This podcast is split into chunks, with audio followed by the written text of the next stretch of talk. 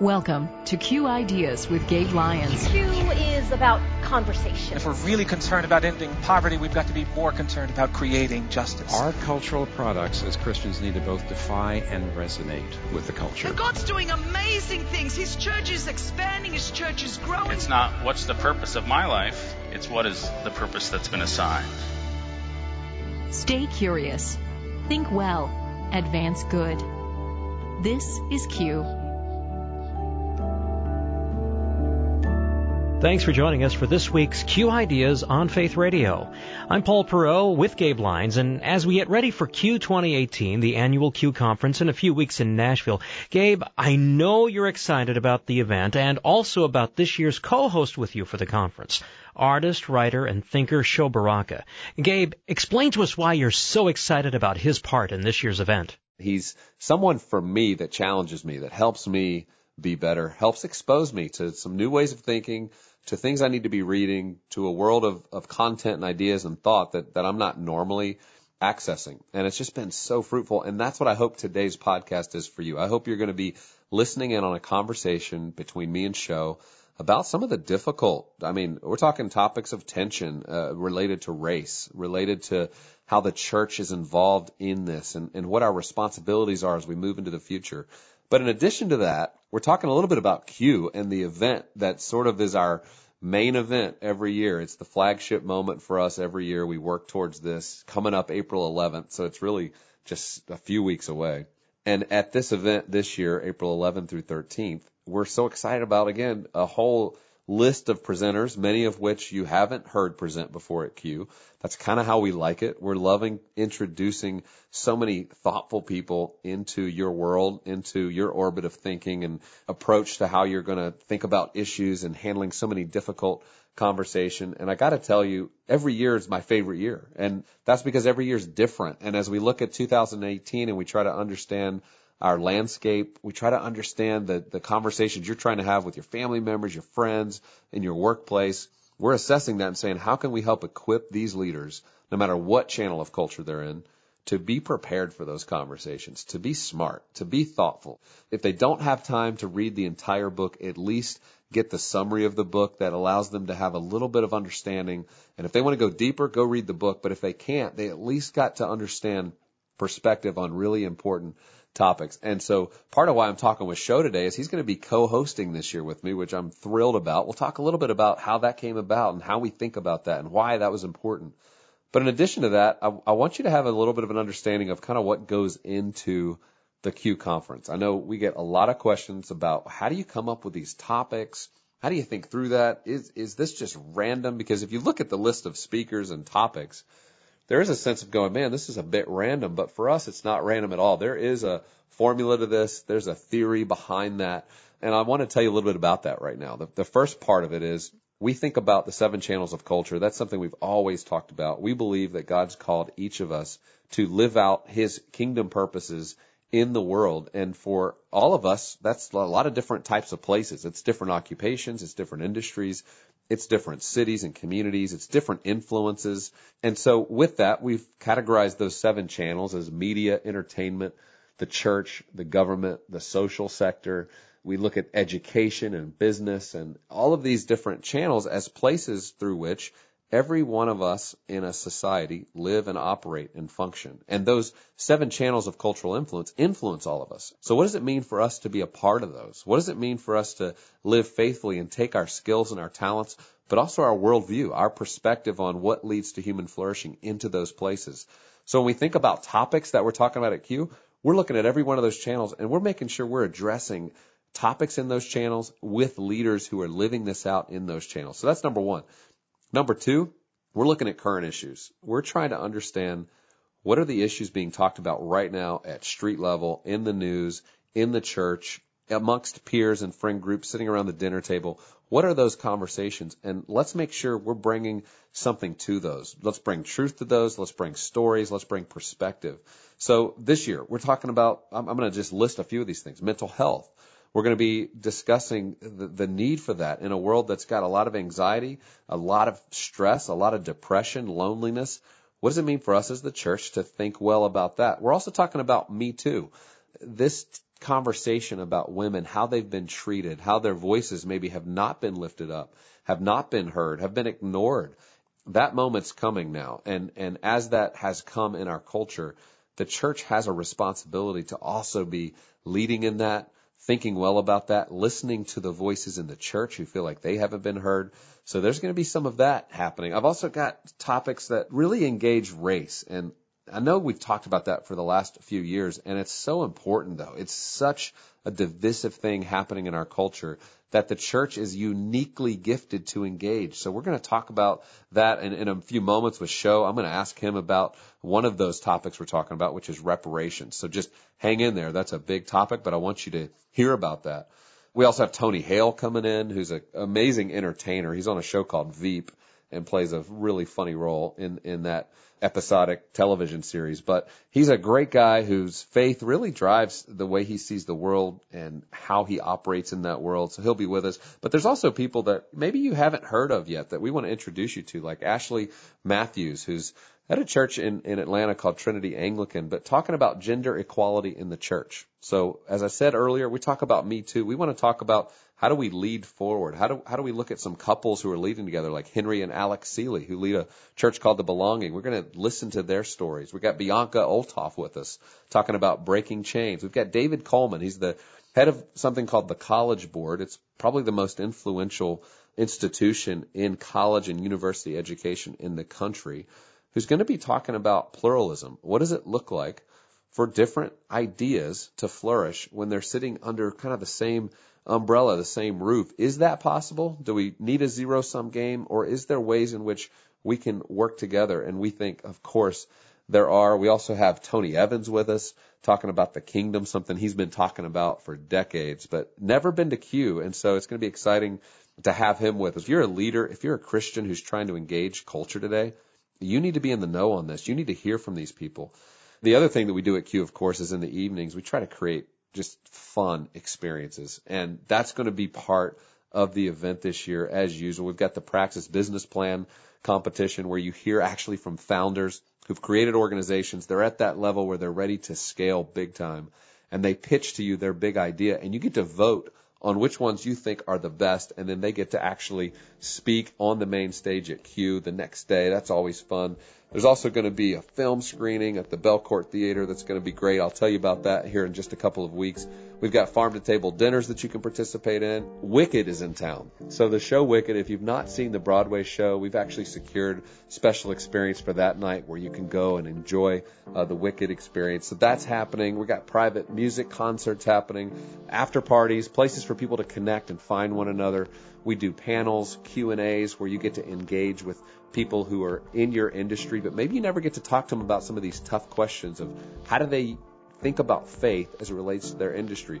We're creating debates so you can actually sit and listen to two sides of debate. So all of this is happening April 11 through 13. You can learn more at qideas.org slash 2018. But without any further ado, I want to get into this conversation with Sho Baraka. So let's listen in now. Sho, thanks for being with us today. Thank you for having me, Gabe. Appreciate it. So as we talk today, I mean, there's a couple different things I want us to talk about. One is I want people to get to know you a little bit better. You've become a good friend of mine and somebody I'm learning a lot from and just gaining. I feel like my mind's just expanding. The more we have conversations, I'm learning. I'm seeing new perspectives. It's really helping me. And so thank you, number one, just for being my friend and helping me in, in that sense.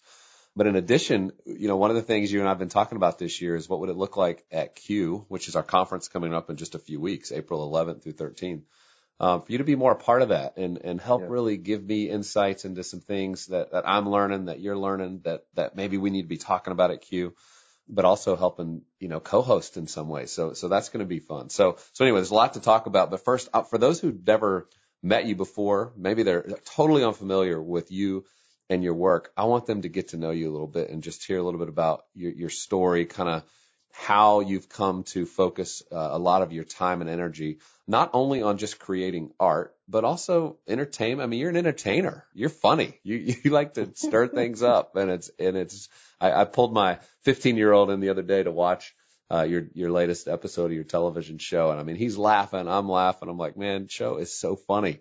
So you're doing all kinds of interesting things to engage a lot of different audiences, but give us the backstory on that. How did you come to be at this place right now? Well, thank you, first of all, for having me on. It's exciting. I appreciate the work you do. Uh, I will say that I don't know if we're good friends yet. Uh, we're not good friends until you uh, invite me to dinner and I'm comfortable using your bathroom. So, all right, we'll check that off the list here in the next yeah, couple months. We're we're friends right now. We'll graduate to good friends. But um, I grew up in a house that um, was very packed. and uh, I have three siblings, but we had cousins who were like brothers and sisters. And in order to get your to be noticed, you you have to be rambunctious, loud, or charismatic. That means you were also competing with other charismatic, rambunctious kids, and so it kind of stuck with me. And we all collaborate as kids, whether it would be creatively building things, getting into trouble, or even like artistically trying to express ourselves. And so my parents always encouraged that. They never stifled that imagination and innovation. And also I will say that my parents really impressed on me a lot of black culture. And so one of the things that I learned at a very young age was about the Harlem Renaissance. And for those who don't aren't necessarily familiar with the Harlem Renaissance, it was just a great movement of, of writers, thinkers, and artists and activists who resided in Harlem and people would come to Harlem to be a part of this movement. And one of the more popular names w- w- was an individual, Langston Hughes. And so at a young age, I remember reading his work and trying to emulate. So I wanted to be a poet. I remember up until high school writing poetry, but it, it hit me, it dawned on me really quick that the girls were actually liking rappers. And so I was like, uh, poetry was too soft. It was just, yeah, it wasn't, it wasn't, it wasn't edgy enough. You know what I mean? if I'm talking about a raisin deferred, there, you know, and Tupac is now it's like it wasn't quite right. It wasn't quite connected. So I was like, well, let, let me make this transition to rap. There's an incentive. Yeah, there's benefits to it, and so I did, and I noticed that I was, you know, fairly decent at it. As I began to kind of learn the craft, I became a Christian like many years later in college. It was just beginning to wrestle with what does it look like to use this this gift to not only communicate an aesthetic that I'm passionate about, but to communicate these truths and this worldview that I that I now am attached to, and using it for the benefit of not just the, myself, but the benefit of other people, and yeah. so and the kingdom. And so that's kind of just led me to this path of music and activism and understanding who I am and trying to connect these all these different intersections that I that I find myself in, meeting different artists and starting a label to leaving that label to being kind of like a more independent and I guess you can say controversial rapper in these last couple of years. well, you're becoming a, um, I mean, you think back to the Harlem Renaissance and just all that was happening during that period of time. And it's like in a lot of ways, that's what you're embodying right now. You got a lot of different art forms coming out of your yeah. world, right? From hip hop music and spoken word to we'll talk in a moment about, you know, even writing a musical, a hip hop musical. I mean, so many cool things happening. And, and it does make sense that as a kid, that was something cultivated in you. It, you were given permission to play and not to have all these boundaries around what you have to do. And, and it seems like even in your, you know, your earliest years still of your career, you've always felt that flexibility to go with what you're sensing you're supposed to say, how you're supposed to say it, what the cultural moment's demanding. And so it's been fun to watch that. And, you know, tell yeah. us a little bit about Forth District because that's kind of the, the main website, right? Where people, if they want to yeah. they want to find you, this is where they can kind of see a lot of this taking place. No, yeah. So one of the things that I felt an affinity towards was being able to, like, I've always felt restricted within the Christian context of what we're allowed to talk about, what we're allowed, how we're allowed to celebrate life, how we're allowed to talk about tough issues. And there were not enough spaces in my opinion, especially within the urban context of color, to do that because there are either extremely secular spaces, which, you know, oftentimes marginalize people who who want to communicate faith issues, or there are extremely religious spaces that kind of relegated conversations of sex and music and culture to things that are worldly, right? Yeah. And I did notice that in some spaces, particularly in white evangelical spaces, there were people who were doing that. Um, but oftentimes when you try to integrate into those, those spaces and talk about blackness, it just, it kind of gets weird and awkward. or you're just like a special interest. you know what I'm saying? Like on the on the drop down menu. And so I was like, well, what, what does it look like to be able to engage culture, to give space for thinkers and creators and innovators to just talk about all the things that they feel is ta- they feel a taboo in their space, but doing it from a a, a paradigm that, or from a worldview that holds to Christian ethics. Not, and our site doesn't just promote Christian value. There are people who speak who aren't necessarily Christian, but we do have some specific guidelines. And so for obstacles of that, it was a, it's a space for thinkers and creators to Yeah. to just connect. And I feel like that's probably where you and I have just connected so dearly is, is just around creating spaces for conversations that sometimes Yeah. you kind of get hit from both sides, right? You're not, you're not conservative enough in, in some of the things you're trying to engage, or you're being criticized for being too liberal or progressive because you're trying to talk about the real topics and issues people are talking about. And so I know just in getting to know you, I have resonated with just that desire to kind of be right on that edge where, you know, it's like they say about people who are building bridges are constantly being walked on. And I know you probably feel that a lot, you know, and, and, and that's partly, you know, at Q, that's why, you know, when we found each other and, and you came to Q last year and gave a, a awesome talk called the gentrification of Christianity, which was a, a new perspective and a new way of applying the word gentrification to something which I had never heard and most people hadn't. And it was really good. And you got us thinking, you know, about the way Christianity has been perceived, at least in the last couple hundred years, as generally this white faith that's, that's roots are white that go back in time to some white, you know, ancestry. And you're helping remind us like that's not necessarily our history. Let's not get so comfortable thinking that that's who we are, where we've come from, because it actually limits our imagination for what God's been doing in the world. And we're ignorant to a lot of times. Uh, and as we look towards the future, what, what is this future going to Yeah, look like that if we in the kingdom can't imagine it, then, then who is? And, and how's it going forward? I know that's a deep passion of yours is to help, help us understand our roots, right? Yeah, no, absolutely. And I, and this is one reason why when I heard when I mean I had heard of Q before in the past. You guys just got wise enough to invite me, but um but I've always felt like there was something about what you were doing and even some of the other organizations and institutions you worked with and helped kind of start.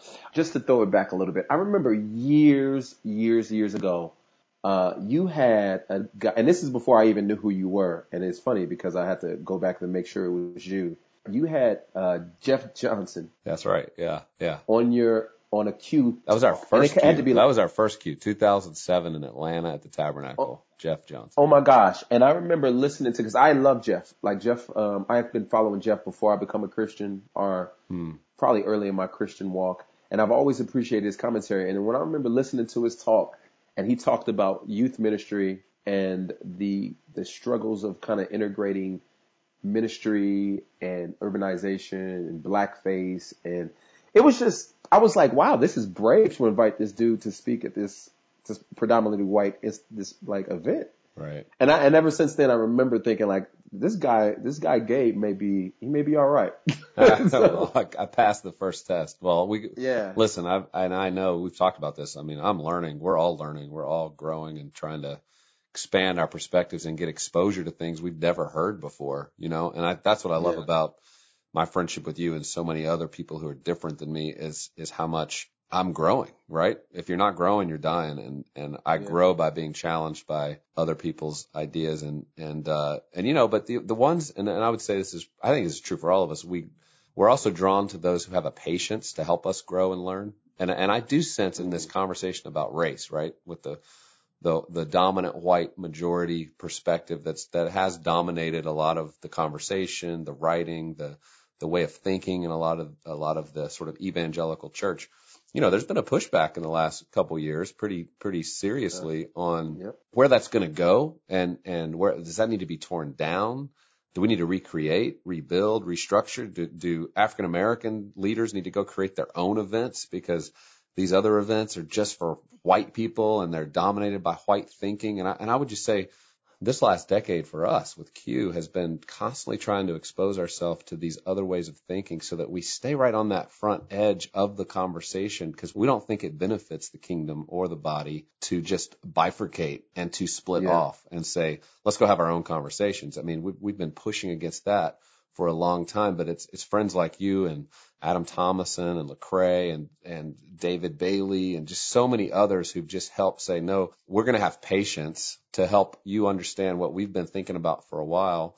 We also can learn from what you're seeing and understanding and together let's learn, let's build each other stronger. We might not agree on everything. We might look at some things you do or I do and, and go, man, I wouldn't have done that. That was a mistake. Don't say it that way.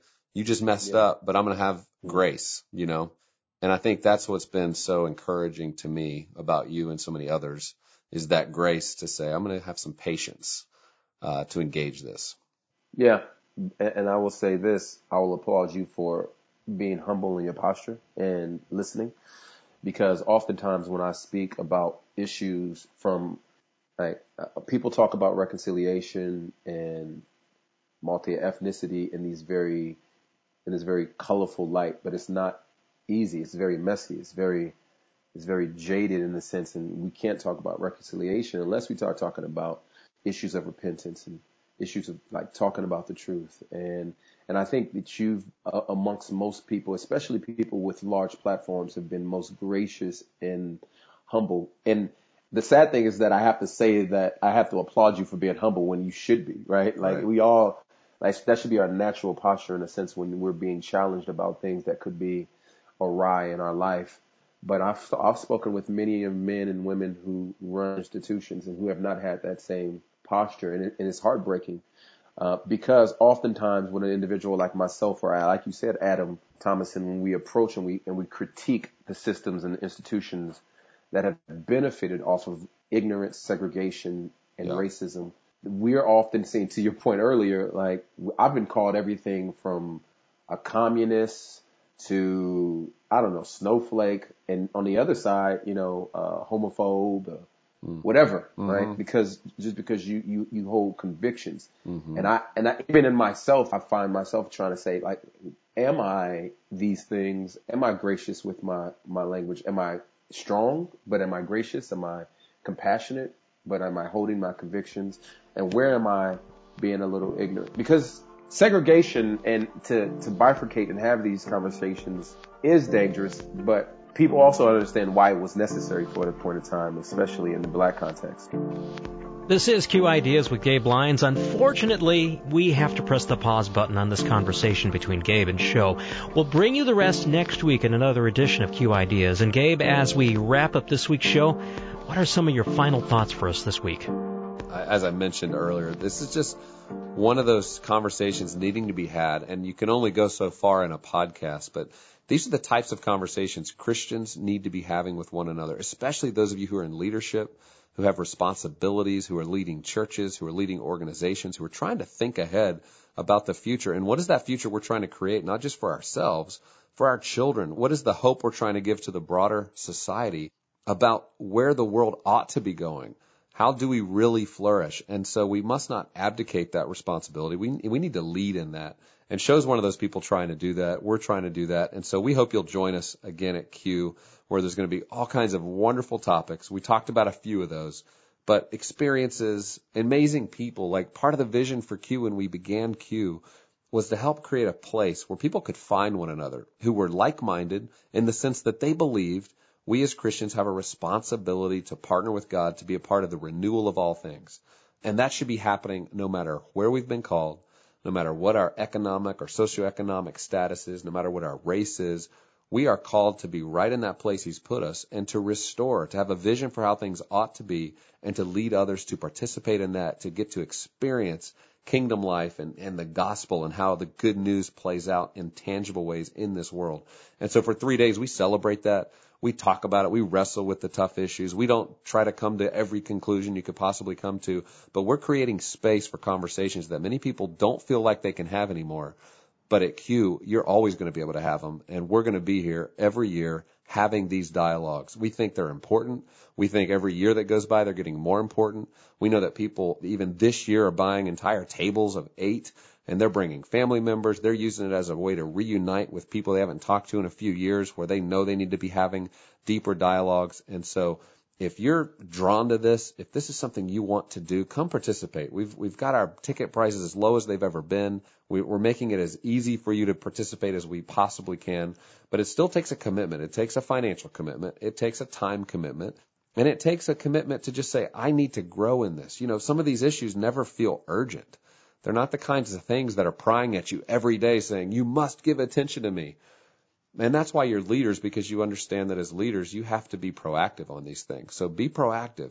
Make a commitment. We still have some seats available. We have some tables still available if you want to join us. This event will sell out. It will be completely full in the next couple of weeks. That will start to happen with the limited number of seats that we have. But come together with 2,000 of us be in Nashville, experience this, see what God does in your heart, your life, your imagination when you participate. And know that by March 14th, that's our next price deadline. So to get the best rate that's available right now, come by March 14th and to get better rates, get two tickets, get a half table. If you still have the opportunity to pull an entire group together and drive to Nashville, do that. Get a table of eight. Uh, where you can get the best ticket prices. But either way, we just hope you'll come join us. And for those of you who just can't join us, these talks that we're doing, they don't all release. We don't we don't really have a way to live stream this, or, or I guess we have a way to, but we intentionally decide not to live stream this because we value the in-person dialogue that happens. And so there's not another way to kind of experience this. You have to be here. And so come join us. Come be a part of it. We can't wait to meet you.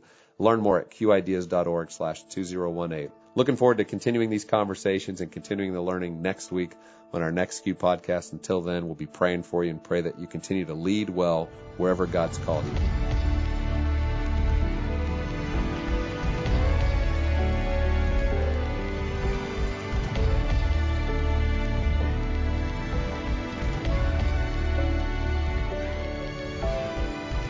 This show is made possible in partnership with Faith Radio and Northwestern Media.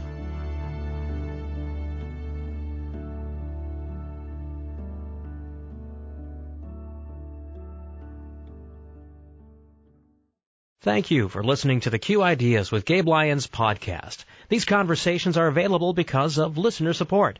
You can make your gift now at myfaithradio.com. To avoid missing future editions of Q Ideas with Gabe Lyons, subscribe to the podcast today at iTunes or on your podcast player. And thank you for sharing this audio link with a friend and growing the impact of Q Ideas with Gabe Lyons.